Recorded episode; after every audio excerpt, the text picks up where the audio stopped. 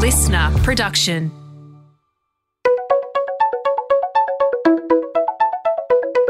Hi, this is Paul McIntyre. Welcome to the MI3 audio edition.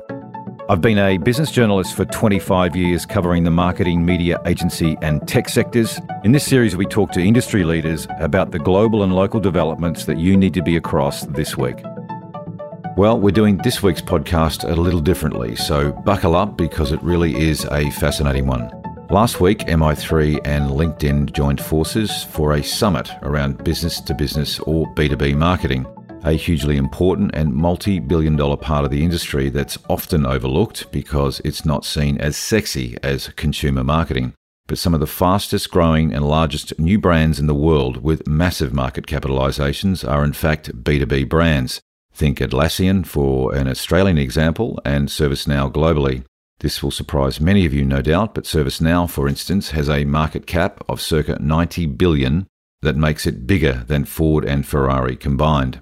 And according to LinkedIn's global CEO, Ryan Roslansky, four B2B brands, Salesforce, Block, NVIDIA, and ServiceNow, are larger by market cap than Nike, Coca Cola, Adidas, and General Motors all rolled up together. So you start to get the picture of just how large this B2B sector is. So hang around for the next 30 minutes as we hear from three CMOs with a B2B remit that joined me on the CMO couch as part of the MI3 LinkedIn B2B Next Summit that was held in Sydney last week.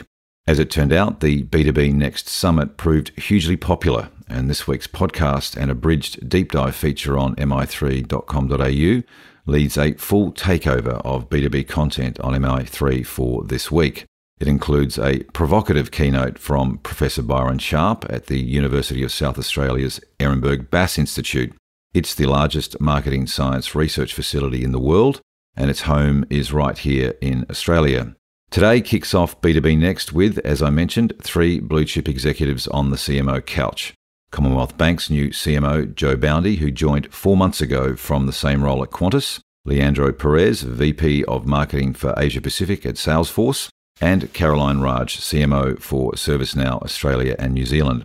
So enjoy the ride and make sure you bring yourself up to speed on the rise and rise of the B2B marketing sector with MI3's B2B Next coverage all this week.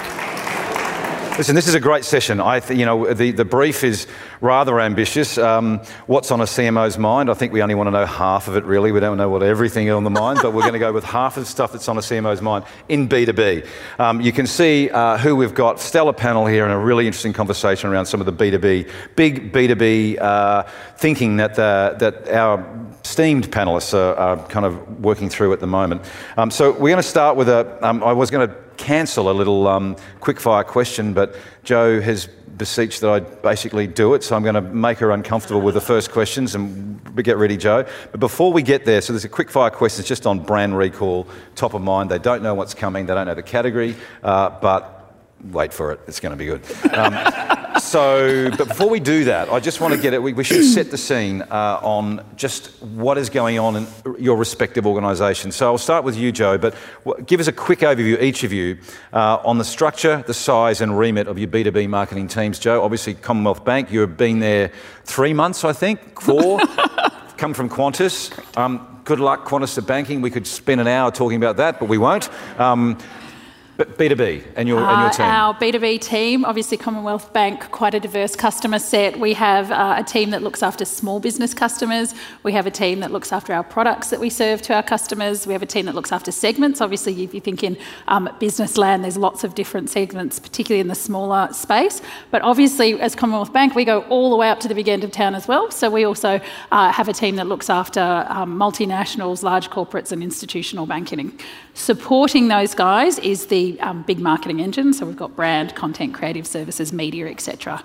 It's a bit hard to put an exact number on the size of the B2B team because it's it's kind of quite matrixed. so it ranges somewhere between 50 and 5,000? Sure. Yeah, yeah.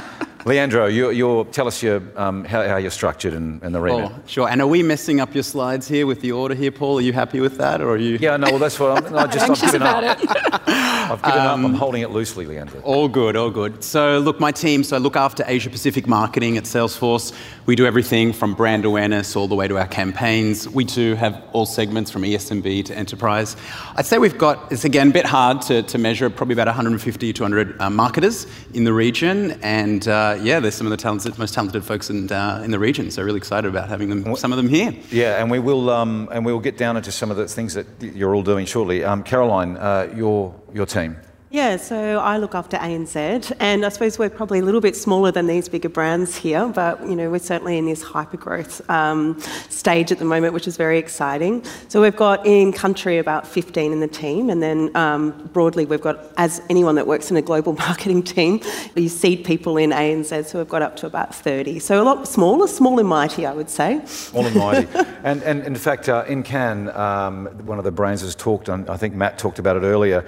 Uh, the B2B brands that are sort of seen as the big stellar growth uh, emerging it was ServiceNow, and it's an yeah. $80 billion market cap, I think. It's, yeah, we're bigger than Airbnb, Uber, um, Atlassian. We literally just overtook IBM last September, but that keeps going up and down. So, yeah, I think we're certainly here to stay, and yeah, we've got some pretty aggressive targets. That's amazing. I mean, it's an under the radar play at the moment. I mean, yeah. we obviously know ServiceNow, but don't realise just the scale of it. Yeah. So, right, so there's the, there's the context. Um, here comes the quickfire questions. I'm going to start with Jo because she started this and made me do it. So I have we're gonna, no what idea I'm going to do. I know you into. don't know what exactly. it's your idea. Um, I'm only gonna, i have I've cut it in half. We're going to ask you um, four questions, four categories, and I just need your, your the brand that comes first. And I'm going to go uh, Jo, Leandro, Caroline, and, and as quick as you can. Okay. So the, the, first one's easy. Are you ready? This was easy. I've done this for you. Warm me up. Lipstick. Uh, Revlon. Leandro, what lipstick do you use? Oh my God. Yeah. I'll say my wife, um, Mecca or Sephora. Okay, good. Love a bit of Dior. Dior, there we go. Okay. Uh, Jo, uh, Amber Heard or Johnny Depp? Johnny Depp. Okay, Leandro. Ooh. Johnny Depp. Johnny Depp. I think I have to say Johnny as well. Well, I'm definitely going with Johnny because I don't know that. All right. Uh, last one. Um, electronic document signing company. No. DocuSign. DocuSign. How can you not say DocuSign after the case study? It was All great. Right, so uh, very quick. Thanks. No problem there. Um, all good. Righto, let's um, let's get to market conditions. We'll have a, let's have a, a, a, sort of a big picture look at what um, is going on the, with these three organisations. I'm going to start with Jo because you've got a really interesting uh, observation, Jo, on what's going on uh, between consumer confidence, business confidence. So maybe the next six to 12 months, uh, what does it look like for, in a B2B context, and, and over to you. Yeah, it's it's. I don't want to say it's really unusual times because I think we're all a bit sick of hearing that. But um, we were having an interesting conversation only last week, Paul, about the weird market dynamics at the moment. And if you look at consumer confidence, we keep hearing every day that consumer confidence is slipping. We know that inflation is on the way up. We know interest rates. Keep, the RBA keeps raising interest rates. We know that um, wages growth is negative at the moment. So consumers aren't really feeling all that great at the moment. And the consumer confidence index uh, is lower than it's been for, I think, you know, the long run average. It's lower than it's been for a really long time, and probably um, pre-pan, you know, pandemic levels, it's like on par with about the GFC. So we know that consumer confidence is not great at the moment. Um, but then this really weird dynamic where business confidence is actually really high at the moment. Um, and if you look at um, the long run average for business confidence, it's it's higher than it's been for quite some time. And and you know there's there's certain metrics that we look at, for example, the capacity utilisation, which is how busy a business is, whether a business is at its peak or not, and it's at a 25 year high at the moment. So there's this really unusual dynamic going on, and I think that's something that um, businesses are really trying to grapple with. Um, the reality is that um, businesses, most businesses have actually passed on the increased costs to their consumers, which is probably why we're seeing this difference. Um, but that's not going to be sustainable. Um, so whether that will start to, to shrink over time. So if we talk about the next 12 months for businesses, like everything's coming at them, right? We've got, you know, um, the, the macroeconomic environment that we just spoke about. You've got the pandemic and COVID, which is still impacting a lot of businesses, particularly depending um, the industry you're in. We were even just talking about large industries and whether people are actually um, in the office as well. You've got geopolitical challenges, you know, the cost of the challenges with supply chain, the cost of getting goods into the country. Um, you've got rapid pace of technological change. Like, geez, being a business at the moment is pretty confronting and challenging. So there's a lot going on, yeah. and I think it's great that the confidence index is high. I just hope it stays there. And it's the same though for small business. So it's not just large enterprise. What you're saying, the gap is, is holding B two B. A small yeah. small business is actually up. Confidence of small business is actually still really high, um, which as a marketer gets like it's a bit of a challenge, right? Like are you going out with really positive yes, like things are good at the moment messaging, or actually is it more like trying to respond to the tone of what consumers are feeling? I know we're talking um, later today about brand as well. How do you manage that dynamic mm, when you're a big mm. brand? Caroline, for, to, to you, um, market conditions the next six to 12 months, you were, you were saying earlier, the, the deals are slowing down in a, in a B2B yeah. context. So I think we thought, it's interesting when you're saying that, and I think we're starting to see some of that consumer confidence come into the business arena. So we are seeing um, more people, more approvers for deals. So when you think about, you know, the multitude of decision makers that need to be a part of that, I think we're starting to see more governance around that. Also, I would say like just T&E, like I, I, I would say there's uh, more focus on that from a lot of companies. Say, for example, we're just looking at, do, we've got a suite at the F1 in Singapore. Trying to get people to that has actually been quite interesting. So mm. I think um, where, I mean, what the pandemic has showed us is that you don't have to travel all the time. You don't have to be there. You can, you know, zoom in, obviously not for an F1, but um, I think so you had some availability this yeah. week at Formula One. Yeah, we've got think... one if she doesn't. Yeah. so I think we are seeing um, more pressures on business, and we probably will see more going forward. Leandro, your take, because um, you know you, you, we were talking earlier as well. You're looking at international and signals and sort of getting feeling that may be a different read there. What's your sense on, on, on this for the next? What does B2B look like uh, in the next six to twelve months? Yeah, look, I think uh, Jo and Caroline are right, but I just spent a week in Hawaii. We had a management offsite, but it was international. And so I, I think we are a little bit behind still what's happening already in the US and, and in Europe. So, hearing from them, I think we uh, still haven't really felt the full impact of what is to come. Um, it's not all doom and gloom, but it's just, you know, the adjustments. So, for example, yes, more buyers in, in all of the opportunities that we're seeing, more scrutiny, and sort of a focus on productivity, reducing cost, um, you know, automation, things like that definitely are, are, sort of what the CFO is looking at. I know that was mentioned earlier as well.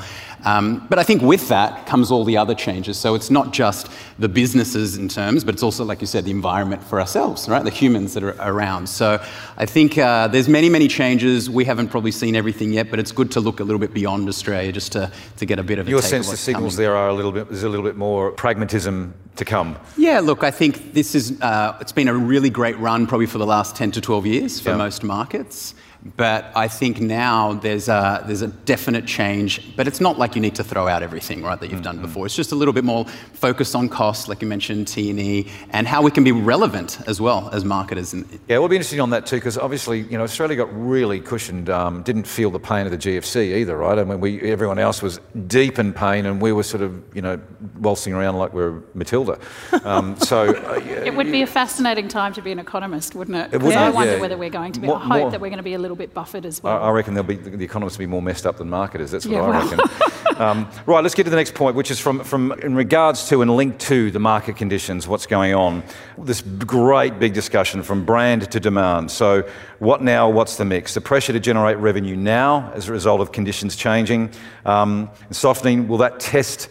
Some of the, the discussion and the examples we're seeing of, of, B2B brands trying to play a longer game, build brand out, prime for those off market, out of market customers. Um, but the pressure internally might be actually bums on seats, let's move something now, and so back down to the bottom of the funnel. So I'm really interested in, um, you know, does short term, uh, to all of you, does short term demand generation win for now? Uh, and what would you like to do versus what is likely that you will do? Uh, and so, with that, Leandro, to you first. Look, I think we've been talking about business models quite a bit today. It's quite interesting from a marketing conference, actually. Look, we uh, at Salesforce invented the software as a service model. And so we don't think very much always in the immediate short term because actually most of our revenue is still yet to come that's already been committed. And I know that you have that It's model as well. so if actually our sellers sold nothing for the next 12 months, we would actually still be an extremely profitable company. But of course, no one wants to do that, right? Everyone wants to be a growth company. So I think what that gives us the ability to do is, of course, you want to look at for the now, you want to grow, but we don't have to be so knee-jerk, you know, in terms of reacting to do a complete pivot. And so we are taking a balanced approach at the moment. We are not pulling out of anything that we're doing.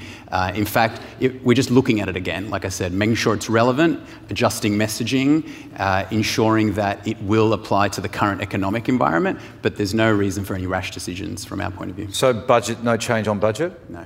Um, so what is that budget, Leandro? I'm not telling you Okay, that, right. but it's healthy. no growth in the budget for this F- F1. not though. answering that No, question. okay, but we're right. doing F1. Okay. You're still Dreamforce. sponsoring F1. Can't fault me for trying. That's what I would say. Um, so, in, in, in that short term, long term, it's the same. And what is that? But what is what's the mix for you in that? You know, what, we hear we hear all the rules, the potential, the guidelines on what it could be, whether it's 60-40 or category, whatever it might be. What's your allocation there? Look, it's different. So You've my moved, role. right? You've gone brand building though. You Yeah, have- we, we have. Um, and so my role is across APAC, and not every market, like we mentioned, Caroline, is the same. So Australia and New Zealand is quite a mature market. Uh, Thailand and Indonesia are not. And so every market takes a different approach. Um, in Australia and New Zealand, where we have high penetration with customers, brand building is important because actually we have multiple solutions. We acquired Slack, we acquired Tableau, we acquired MuleSoft, and these are brands that maybe people don't know are affiliated with Salesforce. So it's important for us to continue that work. In other markets where you know we're just launching, like in Indonesia or Vietnam, it's it's really important that we do look at the bottom of funnel and get some of those sellers off the ground. So um, it's not the same across all of our. Take a different mix in every country. Caroline, your, your take on this, you know, long term, short term, now, bottom of the funnel, top of the funnel, let's go. Yeah, so I think very similar. Um, the way we work as a business is, you know, we're building pipe now for next year. So, and that is the role of marketing. We're out ahead, and we should be driving that. Of course, if there's deals stuck in the pipeline, we should be looking at, you know, uh, initiatives about how we can progress that and help the sales teams. But first and foremost, yeah, a balanced approach. But I do want. I think we've got some lessons here. We've been here. You've mentioned about the GFC. You've mentioned about, you know, even the pandemic. We've all learnt things from that period of time, and I think the one thing is around let's double down around brand. Don't just cost cut and pull it out. We have to be there and have um, and stay the course, and just make sure. For me, it's probably doubling down on brand, continuing to be there at digital, and just taking a really data-driven approach and meet the customers where they are, because they are all going to be at different stages, and make sure we know them and we're um, there where they are. We'll get to some of the other Yeah. points, but are you feeling pressure though from further up to to, uh, to change your mix or to deliver something to? Uh, we, we get in danger of getting to the sales conversation too early on this one because um, we will get there. But So I think um, when we've talked about the challenges, I think one of the things is also challenge brings opportunity. So for us as a business and a technology business, this is actually a pretty exciting time for us. So automation and how do we make things more effective and efficient? You know, how do we automate small tasks for the CHRO or the CMO? Like that is. So I see us as we are actually really in our prime to take Right. advantage of this opportunity at the moment, and we'll just keep delivering hyper growth. Jo, your, your sense on um, you know the mix? Yeah, so I think um, both of my esteemed panelists have said it very well, so I won't labour the point. Brand versus demand, I think you have to do both. You can't lose sight of both. I think in, our, in a world where um, budgets might be constrained or you have questions and you, you, you're really trying to, it's all about optimising your budget, right? It's about making every single dollar work harder. Um, and in a really diverse organisation like ours, where you've got lots of different stakeholders competing all for marketing dollars, it's really about thinking, yes, both brand and demand, but where is it best spent? And how do you continue to um, invest the right amount in those media dollars and optimise those media dollars so that you're driving the ultimate outcomes for both brand and demand? So you, you're all going to hold on your mix, whether it's good times and growth or there is uncertainty. There's nothing changing here. So, What's your budget, by the way, Jo? one million. I'm too new to know. Is that right? No. I know not to share. No. Um, I again, Brandon, I like not going to change that mix. Where we're actually looking at what the mix is, is what are the right products, services, things to communicate to customers in the current environment. So the ability to flex with it within the marketing messages, but actually not losing sight of brand versus okay, demand so split. Can I piggyback yeah. on that? And I think you mentioned it well in times like this, it's also an opportunity. So if you feel like you have a compelling offer or product, this is also a time to take advantage and reap the rewards of that. So to your point of changing mixes and if you think that you are on the right path and you also feel like you have the right product, this could be a time to actually grow market share. So, yeah, okay. Yeah. So we, we, talked about mixes and, and, and, metrics. We're about to go there. I want to ask you all on the 95.5 rule. Do you buy it? Do you apply it? And you know, I'm sure most of you are across 95.5, but if you don't, Ehrenberg Bass, be careful what you say because the professor's here. You're going to get in deep trouble. Um, but 95.5 is essentially what um, you know. You know what we what we heard this morning from Derek about most of your market is out of market, and most of your customers are out of market to buy at any one time. So priming having them ready for when that decision is made. You know, the rule broadly is 95.5, 5% are actually in market at any one time, depending on the category. So, Jo, do you buy 95.5? Do you apply 95.5? Definitely by the principle. I don't know if the percentage ratio of 95.5 is universal. I think it's really different for each category, industry, you know, all of all of the and also audience, right? Like if you think about a business, a small business might have a much higher purchasing cycle than an enterprise, which might only change its, you know, their relationships with you every five or ten years, right? And go through a very different procurement process. So I definitely buy the principle that not all of your customers are in market at any one time. You absolutely have to spend brand dollars for that future priming of customers. Um, but I just challenge whether it's the ratio is exactly right. So, so you know, whatever sector whether it was you know aviation before or banking now, what's the number or ratio that you're more comfortable with for those categories? Oh, so you're putting me on the spot there. I am. Don't want it. No. no. Okay. No. It's a bit like budgets. Shut up, yeah. Paul. Okay, right. yeah. Um, Leandro. Look, I, I, agree. I think the principle makes sense. Um, and I know the earlier presentation said that people don't like to change. I must be one of those weird people that really likes to go against the status quo, and I do like change. Um, look, I think the, the rule that I would say breaks it is it assumes it's a zero sum game. So, anyone, does anyone have children here? Yes, Has anyone been to like a gift shop at any you know, entertainment, Disneyland or anything? I have zero idea of going to buy something, right? but most of the time when I've left there, I've bought something. So I was not in the market for a fluffy toy, but I left with a fluffy toy. Right. And so I think that sometimes we assume that we can't change people's mind, even if they don't think they need something. Yeah. And this is that opportunity right now where every company should be digitally transforming. Right? There, I, even at Salesforce, we have things that we can improve. And just showing someone that there is a better way, especially in times like now where they need to do more with less, kind of goes against it. So while I agree with the principle, it also, if I'm a great marketer, I think I can change someone's mind and bring them into the market with the right messaging. Right, and that's that's consistent in that there's always exceptions to the rule, and you're obviously one of them, Leandro. I like to yeah, be, right. but you know, but but I think you have to think like that all the time with yeah, all no, your marketing. fair. Car- Caroline. Uh, yeah, I agree. Absolutely. I think, you know, in B2B, we have deal cycles. So I suppose, you know, that really determines, I suppose, the statistics around the people are out of market. But our role here is around how do we influence them during that time and how do we educate them, not to sell? How do we really take the time to teach them and educate them? I think that's the opportunity.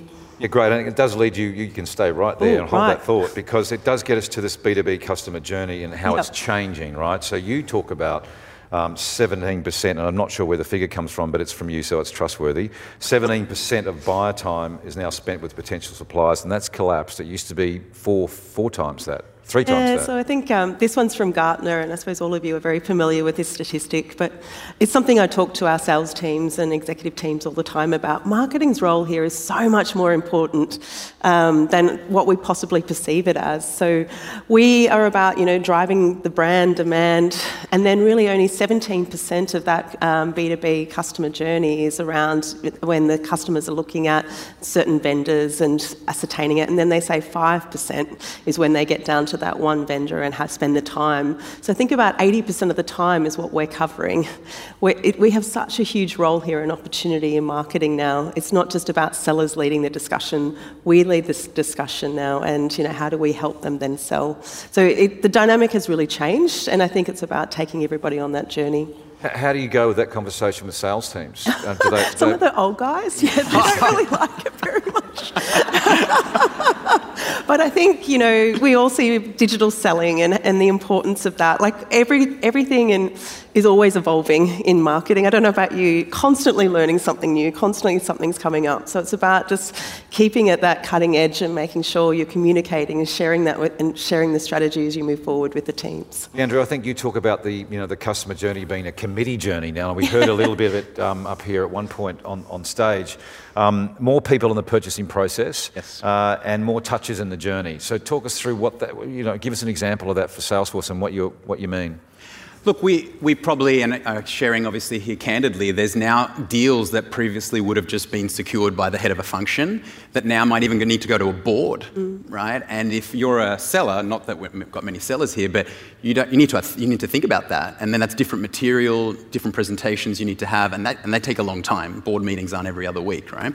So for us, it means in marketing that we need to be constantly keeping folks warm, right? And that's our job, more than just planting the seed and creating the opportunity, is how do we continually engage? And so that might be F1. Got to be careful with ethics on that one. But uh, any executive engagement for sure is an activity that's really important. Events like this, people bring together, connecting them with other thought leaders, making sure they've got the right material.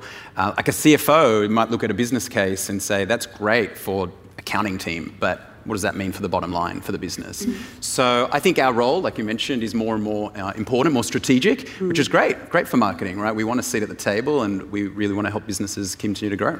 How's the intersection with sales for you going? Is it changing the dynamics there? Of I mean, what Caroline talked about, less buyer time for, time spent on that.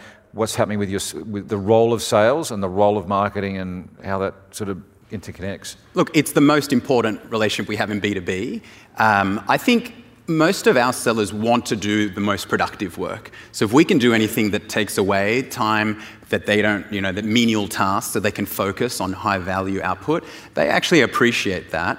Um, so anything we can do to help there, our website's a huge part of that. We launched Salesforce Plus, which is an educational kind of channel where people can learn about all sorts of how to implement Salesforce so they're not spending time doing that. So any tools we can give them to improve. Um, in terms of how it's going, I think in times like this, especially if people feel stressed, um, they're going to look to their closest stakeholder, and that's probably the one time that you want to make sure you've got a good relationship, because that's when they may throw you under the bus if you're not doing a good job. So, uh, you know, my advice to all marketers there is that is your most important relationship. Make sure that they understand what you're doing and why you're doing it, and are bought into that plan. Just on that though, the, the customer journey for you, you, you talk about uh, Salesforce becoming a media or a publisher. Um, yes. Content is a really important part of the customer journey. And, and going back to the committee stuff, you say, you know, one point, if someone downloaded a white paper, you go, great, all right, this is the lead. And actually, that's one of six leads. So, content, publishing, media. Talk us through how that's working, because it's a big change for you. No, absolutely. So we're preparing for the cookieless future where we understand that you're not going to necessarily know and be able to purchase some of that, that data. You're going to need your own first party data. So our concept is that we want people to, we want to welcome them in and we want them to give value to in everything that we're, we're providing them and build that out, whether it's a website, whether it is on LinkedIn, whether it's any of those channels. I think at the end of the day, though, that journey is, to your point, growing. So in the past, you know, a rep might say, well, how many leads did you get me at a booth so I can go and call them today? Right, right. That's not the, and in fact, they want to say, well, how many do you have? And then what's the conversion down straight to ACV, or, you know, we call it uh, contract value. It's not that like that anymore. So it's an education with sales to make them understand. Um, but it also means our job is getting way harder, mm. right? And so previously, before, it might have been okay to throw up a video for Cannes, but now you need to have uh, data science skills. You need to understand that that mix, um, and it's both right brain and left brain. Jo, um, for you, thoughts on what, what, what, Caroline and Leandro have been talking about, and um, we got some thoughts on small business marketing too. Yeah, so um, we have from a relationship point of view, um, we have very deep relationships with our customers, um, whether that's physical or digital. If you think, you know, people use their banking as a utility up to six, seven, eight times a day, and if you're a small business, um, you you know, it, it's sometimes a lot more than that as well. So we have um, very deep relationships. We know also the importance of those relationships, particularly as we um, move up to some of the larger clients as well. Uh, I think, you know, we're talking about the relationship side of things and customer experience think where the real, um, the real benefit is, is in providing really great customer experience for customers. Sorry, that was a bit wordy. Um, but by what I mean there is actually um, we keep hearing from our customers, I'm incredibly time for, make it frictionless, seamless, make it easy for me. And I think if you can design experiences like that for your customers, that's what's going to keep them coming back. In terms of marketing to them, um, so I've shared this with you before, um, that I actually think uh, that whilst people at the top end of town, it's a lot more about relationships and brand side of piece. I think actually with small businesses, there's still, I don't think anyone's doing small business marketing um, at the level that we could in this country, and that's the challenge that I throw out to everybody here. It's really different to consumer marketing, where in consumer marketing, um, a lot of businesses have incredible databases, right? They've got first party data and they, um, it's, it's, a lot easier to access um, or at least know who your consumers are. And where I think with small business, there's no, and maybe this is a solution that LinkedIn can come to the party uh, with us for, but there's no real small business database in this country. You can't identify if somebody's a small business. People don't register themselves or rarely register themselves as a small business. And yet, a lot of big organisations and, and mid sized organisations are trying to, to attract and retain small businesses. So I feel like there could be an opportunity between um, some big organisations to actually come together and figure out a better way to market to small businesses. Because actually, let's be honest, if you truly walk in your customers' shoes and you're a small business, you're so incredibly time poor and you just want people who make your lives easier. You don't want to be sifting through their marketing, you don't want to be sifting through their salespeople. You actually just want um, practical solutions and services and products that can literally unlock your um, challenges and enable you to actually get on with doing um, what your job is and, and, making your company a success. So I feel like, geez, if we could all come together and come up with a better way to market to small businesses, that would be nirvana. Not dissimilar then, really, to an alliance of what you've done in, your, in a previous life with, with loyalty partners and stuff, though. But a brand alliance, a partner of an alliance of people sort of talking to the same customer base? Yeah, so um, a coalition of businesses coming together to provide uh, loyalty to Australian small businesses could be one way you could unlock it with go. a currency on it. Hatched on stage, LinkedIn. How's that? yeah, there we go. There we go. But I do think actually um, LinkedIn are probably one of the few real databases in this country where we truly know who the small businesses are and can help and can help unlock the, that connectivity to small businesses. And, and at CommBank, you have something like is it four hundred thousand? You have a lot, oh, right? We have a lot. A lot, a lot. There we go. we have yes. a lot. A bit like your budget. All, it's enough. All walks of life, right? We've got sole operators. We've got um, you know people who are in. You think of any industry. If you literally take a slice of um, businesses in Australia, of Australian businesses, that would mirror up to the, the customer base we've got. So it's Just really of. I know you're four months in, but how are you doing it now for small business? Like, what, what are you doing now that's not good enough? Oh well, I so Should I think I, think our team are there here. Wave. Great. They do an incredible doing job. no, I think they're doing an incredible job. But do I think it's really hard to um, acquire new small businesses? Do I think it's really hard to know exactly who to, to target and communicate? I think yes, it is. I don't think you know we have a yellow pages for small businesses in Australia. Mm. Um, so I think you know we, we have a range. We we do everything from brand marketing. We do highly personalised, um, lots of sophisticated um, targeting of customers. We do really um, sophisticated attempts to actually attract new businesses. We also do events. We do a lot of content. We do a lot of education. We um, aim to be a trusted advisor for all businesses in this country, particularly as they're going through the current macroeconomic situation. Um, we do local area activity, like we do it all, but do I still think there's room for us to do better? Yes. Mm. And I've just looked at the clock. Some time ago there was 12 minutes, and now there's not. So we better get cracking. Um, events. Because marketers love to talk. yes, well, and so far it's good shit, so well done. Um, events. Um, like, this is a big thing. We've, we've got one uh, on right now, and people love it. And Leandro, you know, Salesforce has been big on events. Um, what's changed since COVID? Is it changed forever? What's working now for you? And, um, and then we've got to get onto the talent conversation in. Keep going, go. So, uh, it's funny, sometimes people think Salesforce is an events company that sells software on the side, but um, that's just uh, kudos to the marketing team. But uh, look, We've done it. Like, actually, when I came, so I was working in San Francisco up until 2020, and I landed, and uh, within two weeks, COVID happened, and we had to, you know, shut down mm. everything. And we had a world tour planned in Sydney, which was a 10,000 in-person uh, event. And in 10 days, we had to pivot that to a fully digital event. Now, we used to have a digital strategy, which was have a camera in the room and hope people were watching it online, but we actually had to convert that to make it a true digital experience. Happy to report we had 80,000 viewers, which was much more than we'd planned for, and everyone in the US was like, amazing, what do you guys do? And like, I'll tell you after we recover. It was, it was, a, it was a big experience, right? But I think since then, we've been pivoting and trying new things. So we tried series, we tried one off events, uh, and now this year we brought it back in person here locally in Sydney. We've also taken it across the region.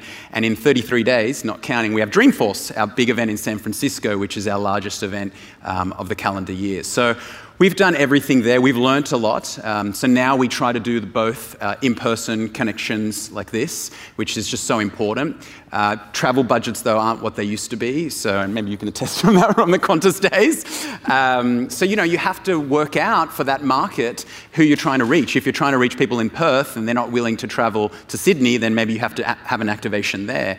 Uh, you might be able to do, get them with a sort of a pan Australia digital strategy, but it may not get them in because you know lots of options these days in terms of what you watch. So it's just a continual understanding of what people want, want and uh, adapting to it.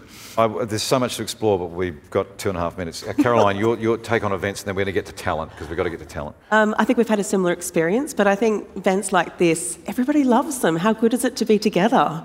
It's so nice, and I think there's always going to be the power of that. We've been through lots of different machinations of how to do it, but I think the one thing I always take out of it at the moment of events, you've got to have a plan B don't know what's around the corner. People are sick. There's lots of different kind of nuances at the moment. So as a team, we always think, what's the plan B?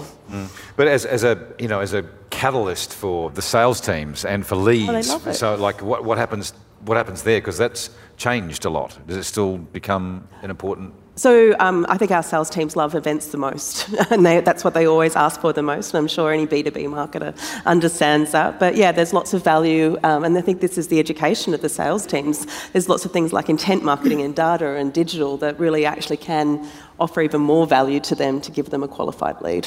Okay, we have one minute 56 and we've got to get to talent. I would start with you, Caroline, because you, after a, um, a, LinkedIn roundtable we did a few months back where we were saying, well, the, the marketing roundtable was saying, talent shortage, B2B marketers, we've got to try and get B2C in to mm. broaden the pool. You said, you know, you've got inspired, give it, a crack. you give it a crack. you go, right, I'm going to try and get these B2C strangers in, uh, in the fold. What happened?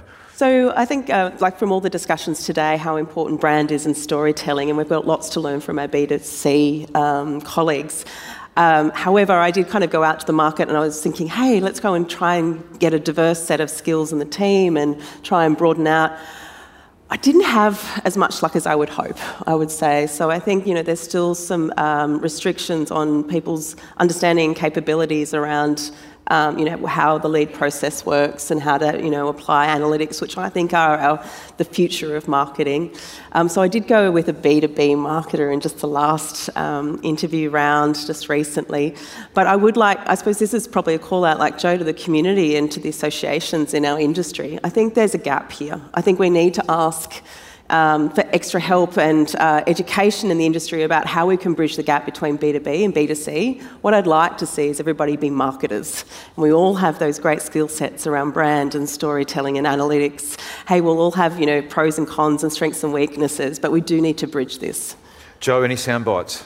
Uh, I would say that um, we need to not pigeonhole, we need to lead by example as you are doing and not pigeonhole people as B2B marketers or yeah. B2C marketers. I think all um, marketers, a bit like we've seen marketers, some of our talent shortage is marketers going into product and digital and, you know, all of these very similar um, or where your skills are transferable. So I think we've got a job to do um, to continue to make marketing attractive mm. to all marketers.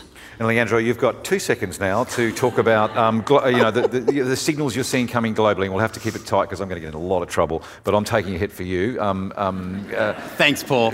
uh, j- just quickly on that, I will say I was not a marketer by design. I was actually a computer scientist. Um, right. So we all have we, problems. We, we, can, we, can, take people from all walks of life as long as they have the right attitude and skills. Um, so your question, though, globally.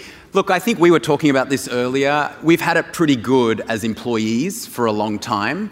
And I'm seeing a lot of complacency, I think, where people think that it's on the employer to, um, to you know, sort of come down to every whim. Right. And I think it's always important. I like to add value to the business. And so I think it's really important that people understand that maybe one day the swing the pendulum is your way, but the other day it may not be. And I'm looking at sort of the US. You know, there's a lot of companies right now, Touchwood, not us, but um, many companies that are sort of shortening. So Apple, I think today just sort of let off many recruiters because they're not you know, anticipating they're going to be hiring. So I think it's just important to always be sharp and be looking at what you can offer to a business. And there is a sentiment swing going on in, yes. in terms of what you may expect from your employment um, deals and moves in Where you work, coming months. office, workplace, right. all those things. Yes. We have to go because um, we have some another STEAM panel coming. But put your hands together for the panel and um, proof. Thank you. This MI3 audio edition was presented by Paul McIntyre. That's moi. Producer Nick Slater. Music by Matt Dwyer. For more episodes, go to listnr.com or download the LiSTNR app and search MI3 Audio Edition to listen for free. LiSTNR.